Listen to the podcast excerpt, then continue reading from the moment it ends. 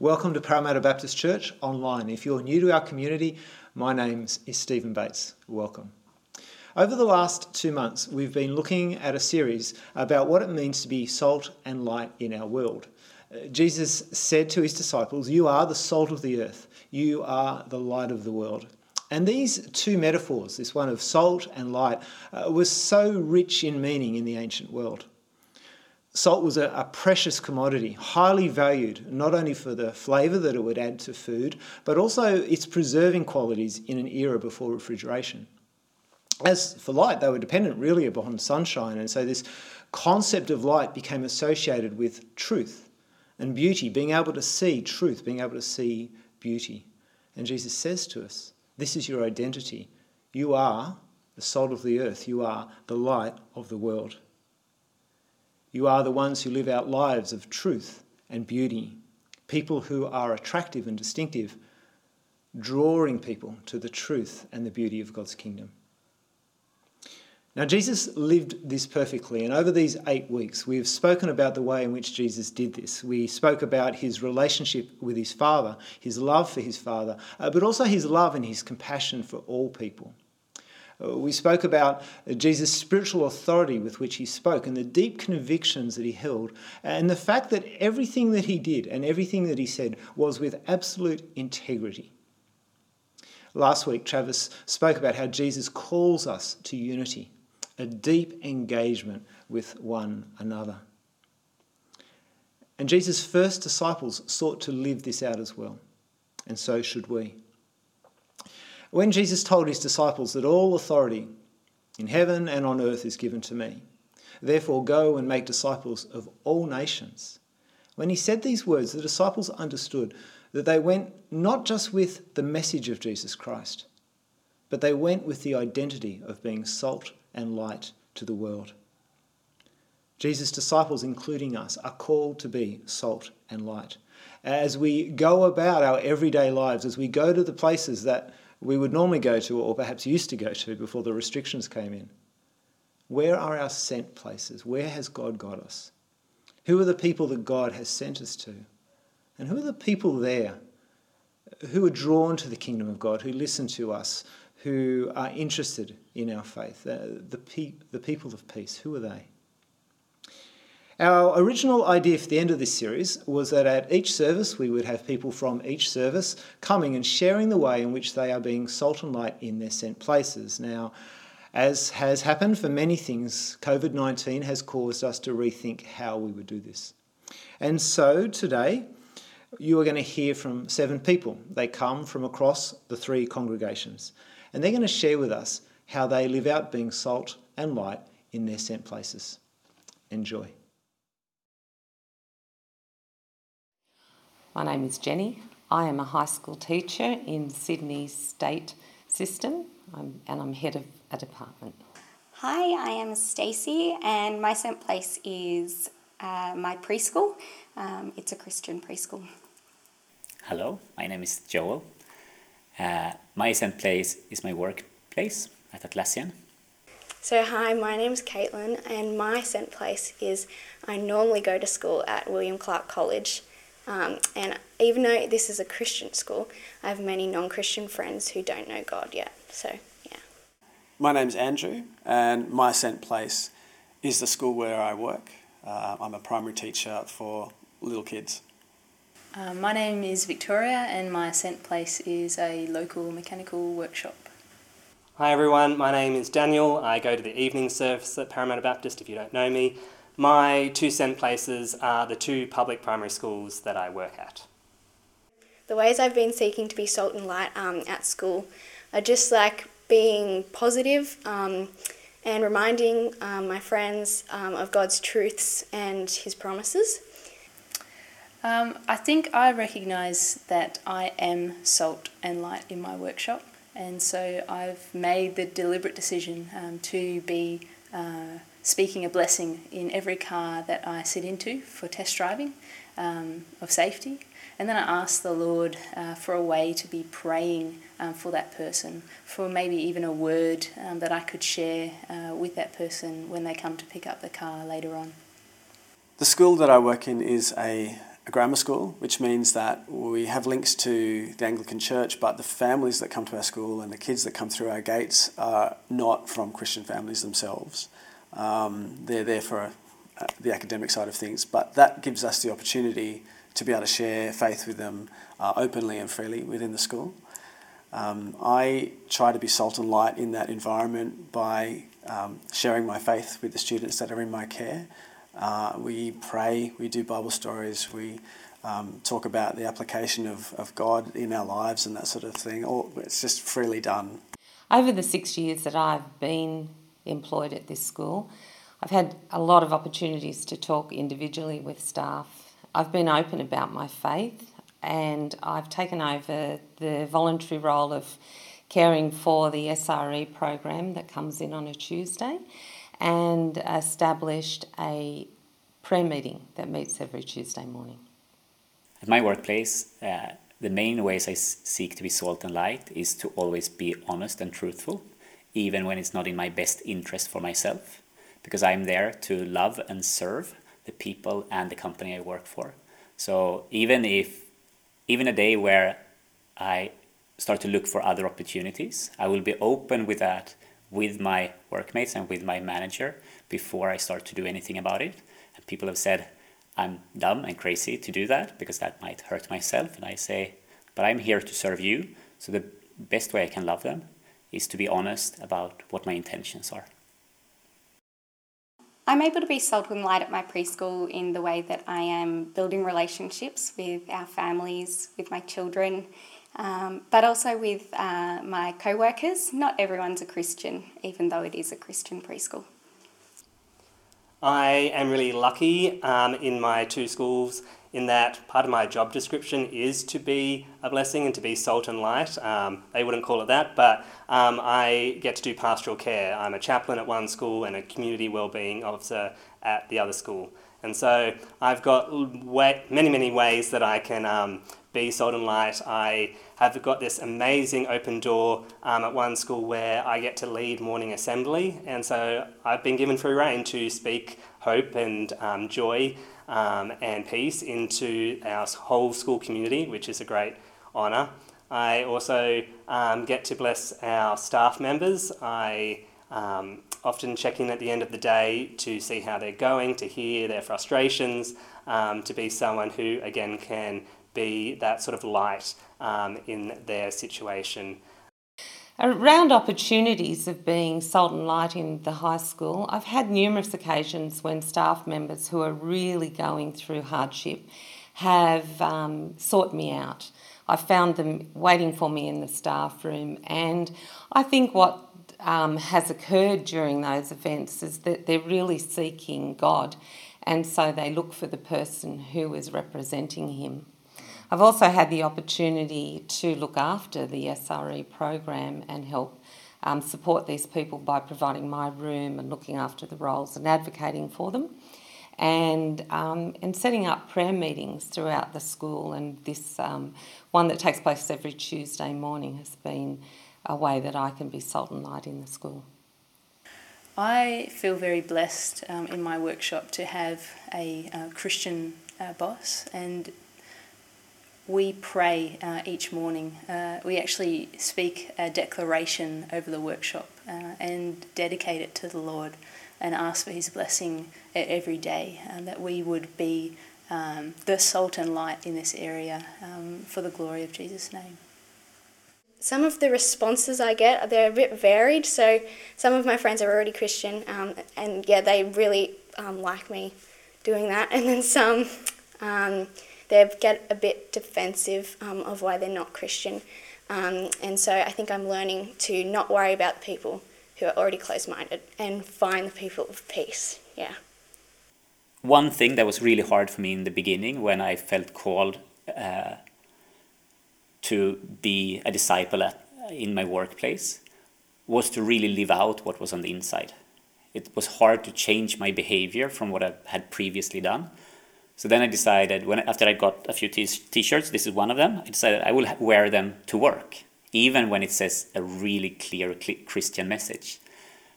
Because if if if I show it on outside, what is on the inside, it's hard to hide. I lower the bar for actually saying uh, what I want to say to people when I also show it on the outside.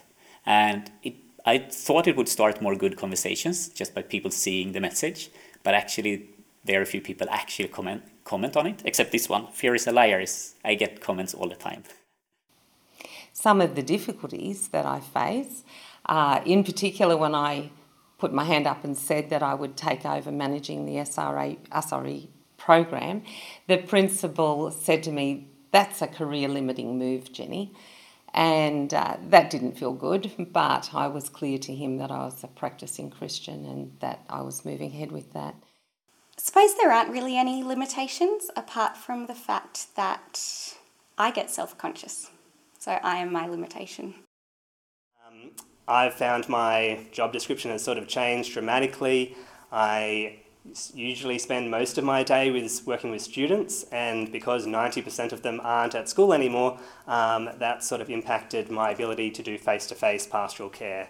Um, so now I get this amazing opportunity to actually ring families and check in and see how they're coping, both um, financially but also just emotionally and with all the stress of having kids at home all the time.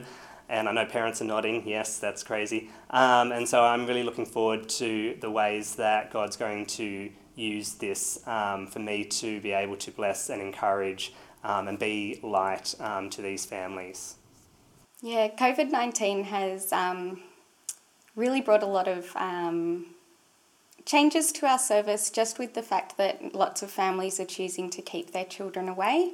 Um, our education is all about relationships and hands on learning. So that's changing how I can witness to our families. Um, so we're looking for more opportunities to email, make phone calls, and connect through videos um, to be able to witness with them. But I have also had opportunities to chat with families about what it means um, to be salt and light at this time.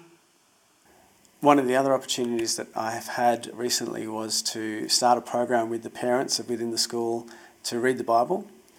Um, being a school and an organisation, there's a lot of hoops to jump through and things to organise when you start anything like that.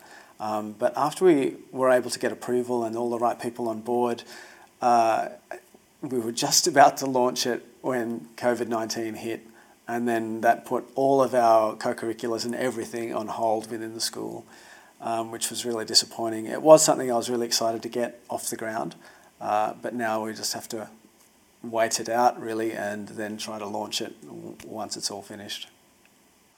I've actually been convicted to pray um, for my sent place since the beginning of this series. Um, I've actually realised that I don't probably pray for it enough, and there are really specific ways I can pray for those relationships and for the way that I witness to others. So, the things that I'm really praying for my school community are um, that God's peace would be over them. I often pray for His favour and His blessing, um, and that students would know their true value. Um, but now it's focused much more around this idea of peace and also unity. Um, that the distance and the separation that a lot of students um, are facing, um, that they wouldn't feel alone and isolated, that we would know that we are still one community. So when I pray for my my workmates and my and my the company I work for, one thing that is very common there is imposter syndrome that people feel like they are not good enough. So one way then when I pray for them is that people will get freed from this obligation of being perfect, that they would f- see them and feel the grace of God in that what they are is good enough. When I pray for myself and how I can be of service at my workplace, the main thing I pray for now, since we started this Salt and Light campaign and before as well, is not to only pray and target those uh, that I like, people that I get I, I, get along with well, but that I would uh, be able to be there for those that actually are in need and those that seek. Uh, so my attention is not only given to where, where I'm comfortable. I've been praying for my sent place with casual teachers that have come in because for a long time I was the only Christian on staff, at least the only Christian that made it clear. And uh, but I've had a few casuals in the school that have been devote, devoted Christians, and they have prayed with me, and we've been praying that God would send more Christians into the school, and with this new principal who is now indicating that he is a church attender and um, the increase of Christians full time on staff, we've seen incredible um, blessings from God through our times of prayer. Um, so, some things that I pray about for my sent pr- place um, are I pray for my friend um, and that she'll be willing and want to read the Bible with me each week. Um, I pray for like anyone else um, that like might possibly want to read the Bible, and just that I'll be able to notice notice that, um, and also myself that I'll have like the wisdom and knowledge to be able to answer any questions that anyone has. Yeah.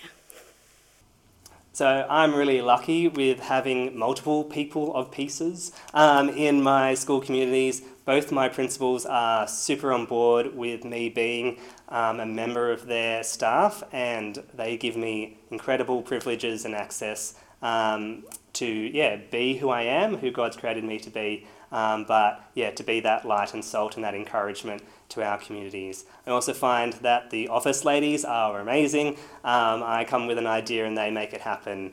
Um, and yeah, they're open for me to pray for them.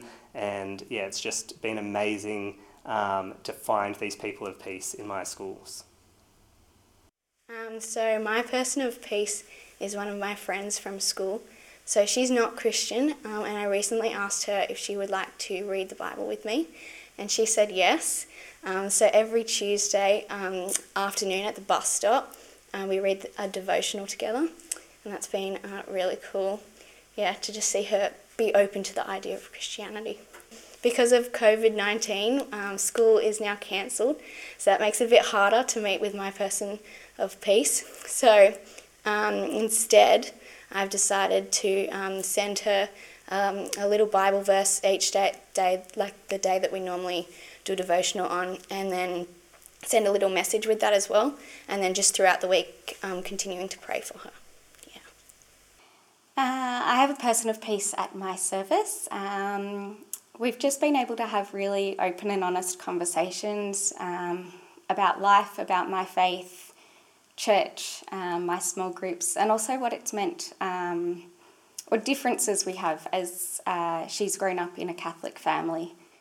When I heard this personal peace message, then I realized that the people I had uh, had targeted before were people I saw had much influence, and I hope that if I target those with influence and then that would spread. But I've realized that most of the time they are uh, full, I wouldn't say full of themselves, but many people with a lot of influence are not seekers anymore. They have found what is right and try to push that around. So when I found one of, when, then I realized that one of my workmates, he always seeks really to listen and not only to get confirmation, but he seeks to listen to to you in a way that others don't. And his main difference uh, from others, how he behaves, is that he actually uh, listens to you and give you feedback on how you behave towards what you have said. And the same thing, he expects that back. And in that way, you can always share what, what is really in your heart with him and why you're doing certain thing, and he listens and picks picks that up instead of just trying to be right. I have a woman of peace that sits in my staff room from my faculty, and I can talk about things of the Lord with her, and she's comfortable and listening and receiving this information. Recently, one of the Christians in the school was in my staff room, and I said to him, How did you become a Christian when all of your family are atheists? And then I asked permission of the woman of peace in my staff room if we could talk about God things while she worked. She was fine with that. And so he opened up his phone and he read to me his testimony with her listening as she worked. And as he shared funny bits, she would have a laugh. And I knew that she was hearing his testimony and hearing about God. And I felt this is great. She's learning about God from someone who's her age, not just from me. And it was really powerful. My person of peace is a lady who used to work at the school. Um, she had come from a faith, and uh, she, when she was much younger, she had a faith, but then has walked away from that um, over the recent years. Uh, she's since retired, and um, and I just sense that she's the one that I should be talking to. I know that we had discussions about um, how we can share the Bible with people that we know, and my first thought was I can do this at school with the parents, but then after that, when we started talking about person of peace and somebody that we relate to well, she just kept coming to my mind all the time, and I've just been thinking about her and knowing that that she's somebody that I really could could share this with and talk about. Yeah, so I have a person of peace uh, who regularly visits uh, our workshop. He's a delivery driver. His name is Mark, and uh, he is a wonderful man who is searching. Um, and we know that because he just keeps asking spiritual questions, uh, and he's just really interested. Um, particularly with COVID 19 happening. Um, last year, we had the opportunity to pray for his breathing, um, and he's just reflected to us lately, um, you know, how he feels like we knew something was coming, that we would pray for his breathing. Uh, and it has just really fueled his questioning um, about God and um, blessing and, and, and who he is and who God is. Yeah, last, last week I was speaking to Mark um, about the prayer that uh, over his breathing. And uh, and I just said to him, you know, Mark, I feel like the Lord is pursuing you. And, uh, and he kind of laughed and he said, oh, I hope not. You know, I, I prefer if he lets me pursue him. And I just said to him, you know, Mark, he's been waiting for you um, for a lot of years now. And I think he's put us in your life um, because uh, now's the time. Um, now's the time to know him. I really appreciated each of those stories and I feel very encouraged again uh, hearing them. Thank you so much for sharing them with us. Uh, there was somebody else who sent us an email. They would have done this live, uh, but given that it was being recorded, were unable to do so. Her sent place is her work with child protection. And for her, there was a very clear sense that God was calling her to this. She writes this. She says, Even when I became crushed from carrying the burden of children's abusive experiences, God has always called me back. And she shared how she is seeking to be salt and light in that context, in her sent place. She writes how she hopes to live out God's hope and love and grace for these children, and also to embody God's love and grace and hope to her colleagues.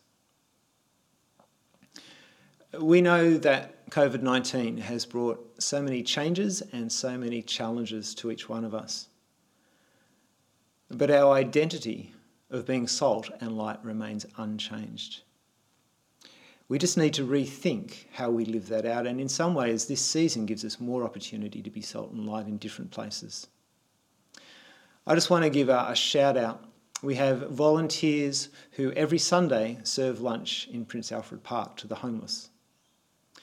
COVID 19 has meant that serving this lunch has become more complicated, more time consuming. And it's also meant that there are less volunteers who have been able to or willing to participate in, in the provision of the food. But with all of those challenges, they continue to do so. They have rethought how they would serve the lunch, what precautions need to be taken. And as they have done so, for me, it's actually a greater witness of God's love and his care for all people, even those who often society overlooks, those who are homeless, those who are on the margins. So thank you. As we finish this series and as we look forward to Easter next week, I just want to remind us of some questions that are good for us to ask. Questions around the, the, big question where are the places that God has called us to be salt and light? How do we pray into those places? And how do we actually embody salt and light in those places? And who are the people that you sense God would have you draw alongside of to share your own faith, to engage in conversation? People who listen and who are drawn to God's kingdom. We would love to hear your stories as well. If you have a story that you would love to share with us about being salt and light in your sent place, give us a call, send us an SMS or an email. We would love to hear from you. God bless.